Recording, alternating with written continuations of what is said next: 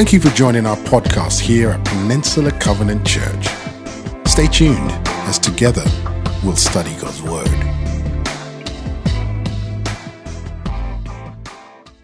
He is risen. Hello, everybody. My name is Gary. I'm on staff at PCC, and I want to ask, how are you doing sheltering in place? I never would have dreamt Easter would be happening this way, but God knows He's way bigger than this. How are you doing with your shelter in place? I know for me, it's more like shelter in plate. I'm eating everything. I'm eating this out of house and home. But I want to talk about something bigger than sheltering in plate. This morning, I want to talk about hope. I actually did a Google search for our time together on Easter, and what I searched was hope dashed. Oh my gosh, it was it was heartbreaking to hear the stories coming out of these 5 weeks of sheltering in place of graduations canceled. That's our story for two of our daughters. But more than that, weddings postponed, funerals not even able to be attended because of this shelter in place order, sports events canceled, hopes have been dashed this Easter Sunday. And I want to talk about hope. You know, one of my uh, friends forwarded me, and shout out to you, Danielle, forwarded me a story of someone whose hope was dashed but her hope wasn't diminished. Her name is Anna Wilson, and she actually, her story appeared this week. Google it, Anna Wilson on ESPN. She's a senior at the Stanford University, plays for the women's basketball team, and as you know, her season was canceled right about the time they were going to go into March Madness. But the headline says Anna Wilson, I'm more than an a, a basketball player, and more than Russell Wilson's sister. That's right, she's the younger sister by 10 years of the quarterback of the Seattle Seahawks. Listen to this article. I'm just going to give you excerpts. She says, I didn't expect my basketball career to unfold the way it has. And I certainly didn't expect to receive a Twitter notification telling me that my senior season at Stanford is coming to an abrupt end because of a global pandemic. I thought I'd have a few more games and a chance to make a run at the championship. She goes on to talk about this isn't the first time her hopes have been dashed. She tells her story of growing up in the East Coast, and when she was 12 years old, her dad passed away. And then she found shelter in basketball and continued to pursue a basketball career. She made a commitment to Stanford University, and during the McDonald's All American game at the end of her senior year of high school, she suffered a severe concussion and she was out for eight months. Talk about hopes dashed. We're going to pick up the story there. She says, I started searching for success outside of basketball. If I didn't play sports again, what could I possibly do that still brings value into the world? Her idol had fallen. She says, What else would give me purpose? And then she said, This is where faith comes in. She quotes John 3:30 in the article on ESPN website. She says, "This is where faith comes in. He must increase, I must decrease." For me, this means I must put Jesus first, and He's more important than anything else. I've had to learn that life is not about me.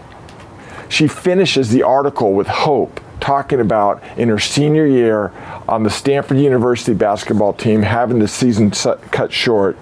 She says, I know whatever I end up doing, I'll be able to give everything I've got because of what I've been through with all the ups and downs of being a student athlete at the most competitive academic and athletic university in the world, I've learned more than I could possibly have imagined. I've had friends and mentors for a lifetime. She said, When I lost my dad, God provided an entire family to help me become the woman I am today. And I love this last line. I know my dad would be so proud. You know, I bring this up because the Easter story actually begins with hopes dashed. There's a dead body that's been brutally massacred and killed, that's been in a grave for three days. Every follower of Jesus Christ is scattered. The Jesus movement is over. And with that context, these words start the Easter story. An angel appears and asks this question in a biography of Jesus in the Gospel of Luke. The angel asks, Why are you looking for the living among the dead. He's not here. I love this. He's risen. See, our whole faith, Christianity, rests on that one statement. Because it means, because of Jesus, because of the empty tomb, it means dead things don't stay dead. It means, as it says in the Chronicles of Narnia, that one day everything sad will become untrue. It means that the worst thing, like a crucifixion, doesn't have to be the last thing. And that's the hope we have of Easter. I want to do two things in our time together today. I want you first to hear some from some friends of mine, PCCers, and hear their story of hope. You're going to love that. And then I want to take us to a week later after the resurrection, and I'm not making this up, where Jesus' followers were sheltered in place. And Jesus enters into a room where hopes are dashed, maybe like where you're viewing me right now. And he says some things and reveals himself in such a way that hope is inspired and raised. But first, let's meet two PCCers. I want you to meet Lindsay and Alex. Alex has been married for one year. She works at Recology right off the 101, and she has a passion for the environment. She worships with us at PCC Hudson. Lindsay worships with us at PCC 905, and she lives in San Mateo with her husband. She's actually a digital health coach. Listen to their stories of hope. Hi everyone, my name is Alex, and this is why I have hope this Easter. You see, it wasn't until I went up to Oregon for college that I really started to explore my faith. I'd grown up here in the Bay Area in a culture of the unchurched. And in fact, when I wanted to read the Bible, I didn't know where to get one the only place that I could think of was to go to a hotel room because I didn't have any Christian friends and I'd never been to church before. So when I first started reading the Bible, I read it like a textbook. And it wasn't until I prayed my first prayer asking Jesus to reveal himself did I truly read the word with an open heart and an open mind. And since then, God has transformed my life. It's so interesting to think that I grew up in a unchristian, non-religious household and I'm here today to declare Jesus is our savior and our living hope during this time. Happy Easter everyone. Happy Easter PCC. He is risen. My name is Lindsay Warren, and my husband Seth and I go to the 905. And I wanted to tell you today that I have hope this Easter because our God is a God that um, intimately straddles life and death. Um, and at least our concepts of what we think are life and death, um, He redefines them. And I've really learned that over the past year. Um, about a year ago, uh, we were devastated when um, our son that I was pregnant with um, came too early, and he was born straight into his father's arms in heaven. And from that moment on, I have walked lockstep in the, the waters of grief and in the waters of death. Uh, my husband and I have. And um, I have to say that I if you were to ask me how I've survived this last year, I really don't know what I would tell you, um, except for to say that I was carried through it. I was carried by God, and I was carried by the body of Christ, and um, I was met in the deepest, darkest, muddiest places, and um, He brought light into those places. And I know I'm using a lot of picture imagery here that's not clear, but I can say that I know for sure that there is hope because our God is a God of life and he has conquered death. Incredible, right? That same hope can be your hope too.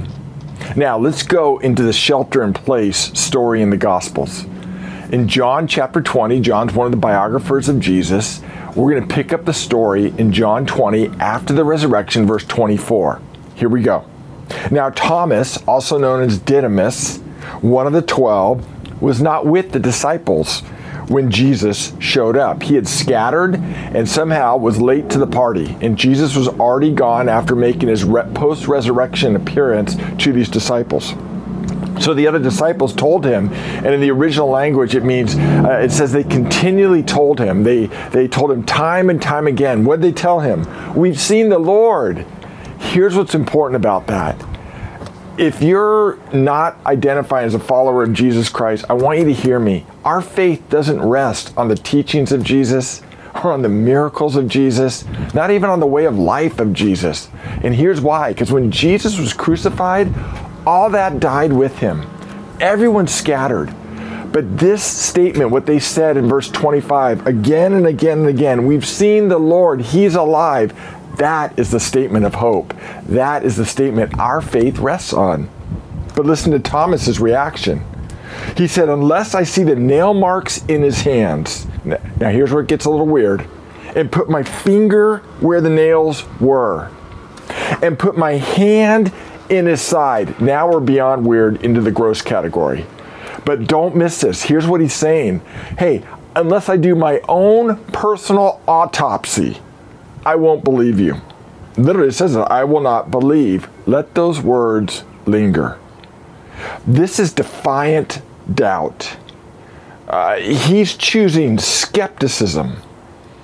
Uh, here's the point I want to get across. Uh, Thomas didn't want to believe. He was actually settled and okay with his defiant unbelief. I mean, why didn't he ask questions? I'd put myself in the story and I go, gosh, I would at least say, tell me more. Remember, he followed him for three years. Where is he now? What did he look like? Here's a question I would really ask What was he wearing? Because remember, his grave clothes were in the tomb. But let's give Thomas a break. And let's remember, maybe you don't know this, but Thomas was one of Jesus' closest followers, one of the 12. He followed Jesus for three years of his life. This is the doubt of somebody who's had their heart broken and doesn't ever want to be hurt again. You can relate to that. I know I can. Of someone who for whom life didn't turn out the way they hoped. And so they walled their heart so they never have to feel hurt again. And so he's not going to hope in a ghost. He's saying, you know what? I need hard evidence, otherwise, I don't believe it. Can I ask you a question? We see what feeds Thomas's doubts. I really mean this sincerely. What feeds your doubts? Was it an experience? That you had that feeds your doubts. Uh, as I talk with people sometimes when they say, I just can't believe in Jesus, they say, you know what? I can't believe in a good God. And they talk about an event in history that was very painful for them. Why would he allow that? Or event in history the Rwandan massacre, 9 11, something else like that. Why would he allow that if he's so good? Or they recall something that was done to them evil, pain came on them, and like, I can't reconcile that with a good God. Or it's the evil, like I said, that you've seen in the world. Other people, it's the hypocrisy of someone who identifies as a Christ follower. And we're all hypocrites, right? I don't know what it is that's caused your defiant doubt or your defiant skepticism that's put a wall up maybe for you that says, you know what? I'm never going to let myself get hurt again. I'm never going to give my life or trust in Jesus ever again or even for the first time. But let's pick up the story and see what Jesus does with people who are defiant and skeptical. Verse 26. A week later, his disciples were in the house again and Thomas was with them. So he's been with them for a whole week, and they've been continually saying, We've seen the Lord. No, really, we saw him. No, not really, we saw him. Though the doors were locked, Jesus came and stood among them. And he said this, and this is a word for many of us this Easter Sunday Peace be with you. And I imagine Thomas is there in the room with everyone else, and Jesus says, Thomas, verse 27, put your finger here See my hands. Reach out your hand and put it in my side. Stop doubting, Thomas, and believe. I love this. Jesus appears and meets Thomas right where he is. Not showing up with shame, not showing up with judgment, not showing up with disappointment. He doesn't show up through the locked doors of his heart in the room saying, Now, Thomas, I expected more from you. No, he meets him right in his pain. And I just want to say this wherever you're watching this, whether you're alone or with a group, he'll meet you in your pain, where your hopes are dashed too. Most of us know John 3:16. It's a famous verse. For God so loved the world that he gave his only begotten son that whosoever believes in him should not perish but have everlasting life. But do you know what John 3:17 says? I love this verse. For God didn't send his son, Jesus, into the world to condemn the world, but to save it. Jesus isn't on a mission of condemnation. Jesus didn't show up to judge you, but to rescue you. And that's what he's going to do with Thomas. Look at Thomas's response. Verse 28 Thomas said to him, My Lord and my God. Friends, this is the clearest declaration around the identity of Jesus Christ in all the Gospels. And it started with hopes dashed. Now let's look at it for a second, just a little bit deeper. First of all, it is a declaration. Thomas was Jewish, he was monotheistic, and yet he knew there's only one God, and he's saying, Jesus, now I know you're him. You are God. Every claim you made about yourself, the resurrection just authenticated because you're alive again. And then he says, You're the Lord. In other words, that word just means master. You are worth all my allegiance. And that's the second thing. He makes it personal. So he doesn't just say, You're the Lord and the God. He says, You know what? For me, you're my God. And for me, I'm giving you my life. You call the shot from now on. You're the Lord. Did you notice that Thomas never did his autopsy? He didn't need to. Why? Because more than seeing the evidence, you know what he needed? A revelation. I actually debated this Easter message and thought, you know what, do we talk about the evidence of the resurrection, the empty tomb, and go into the history and talk about archaeology and all that? And you can Google it. Google this Jesus resurrection evidence that demands a verdict. And you can see all the evidence you'll ever need around the fact that the tomb was empty. But you know what we need more than evidence? You need a revelation. You need um, an experience of Jesus showing up and meeting you right where you are. And that's what I've been praying for for this Easter. I have family members who've experienced that same revelation we're praying for you. I'm hearing stories uh, weekly from people around the world where it's illegal to be a Christian, where Jesus is showing up, revealing himself right where they are. And that's what Thomas got, and that's what we're praying for for this Easter. So then, verse 29 in this passage says this Jesus told him, Because you've seen me, you believe. Now, this is uncanny. And then, as if Jesus could see thousands of years into the future, as if Jesus could see in April 12th, 2020, where you're watching it, he speaks to you and me on this Easter Sunday. And he says this Blessed are those who've not seen that's us, right? And yet you believed. What's he talking about? What does it mean to be blessed? Remember that opening story about Anna Wilson? That's what it means to be blessed. Doesn't mean that life doesn't throw you some hard knocks. This is life. Life happens to everybody, whether you identify as a follower of Christ or not. But it means you have a hope beyond this life, greater than this life, a presence with the living God where you realize, you know what, this is hard, but one day uh, I will experience an, a caliber of life with the living God and with those I love who died in Christ, where all that is wrong will be righted. That's what it means to be blessed. And Jesus says, even though you've never seen me, you can be blessed if you believe. Here's the last thing I want to say to you. Friends, we can live with hope. Yeah, we've had small hopes dashed. None of us expected this shelter in place and a pandemic and everything we're experiencing this Easter Sunday. But we can bring all our pain, all our doubts, and bring them right into the presence of Jesus and ask Jesus to reveal himself and meet us in the pain. It's why I think he showed up in that room with scars still because he fully identifies with the human experience. He's no less God, but neither is he no less human. and this God man came to earth and died on a cross. He took the punishment we deserve, the wrath of God, so that we could live in relationship with God forever. The Bible calls that eternal life, and eternal life begins today if you place your faith in God. So I want to close in prayer. I want to invite us just to wherever you are, just to pause.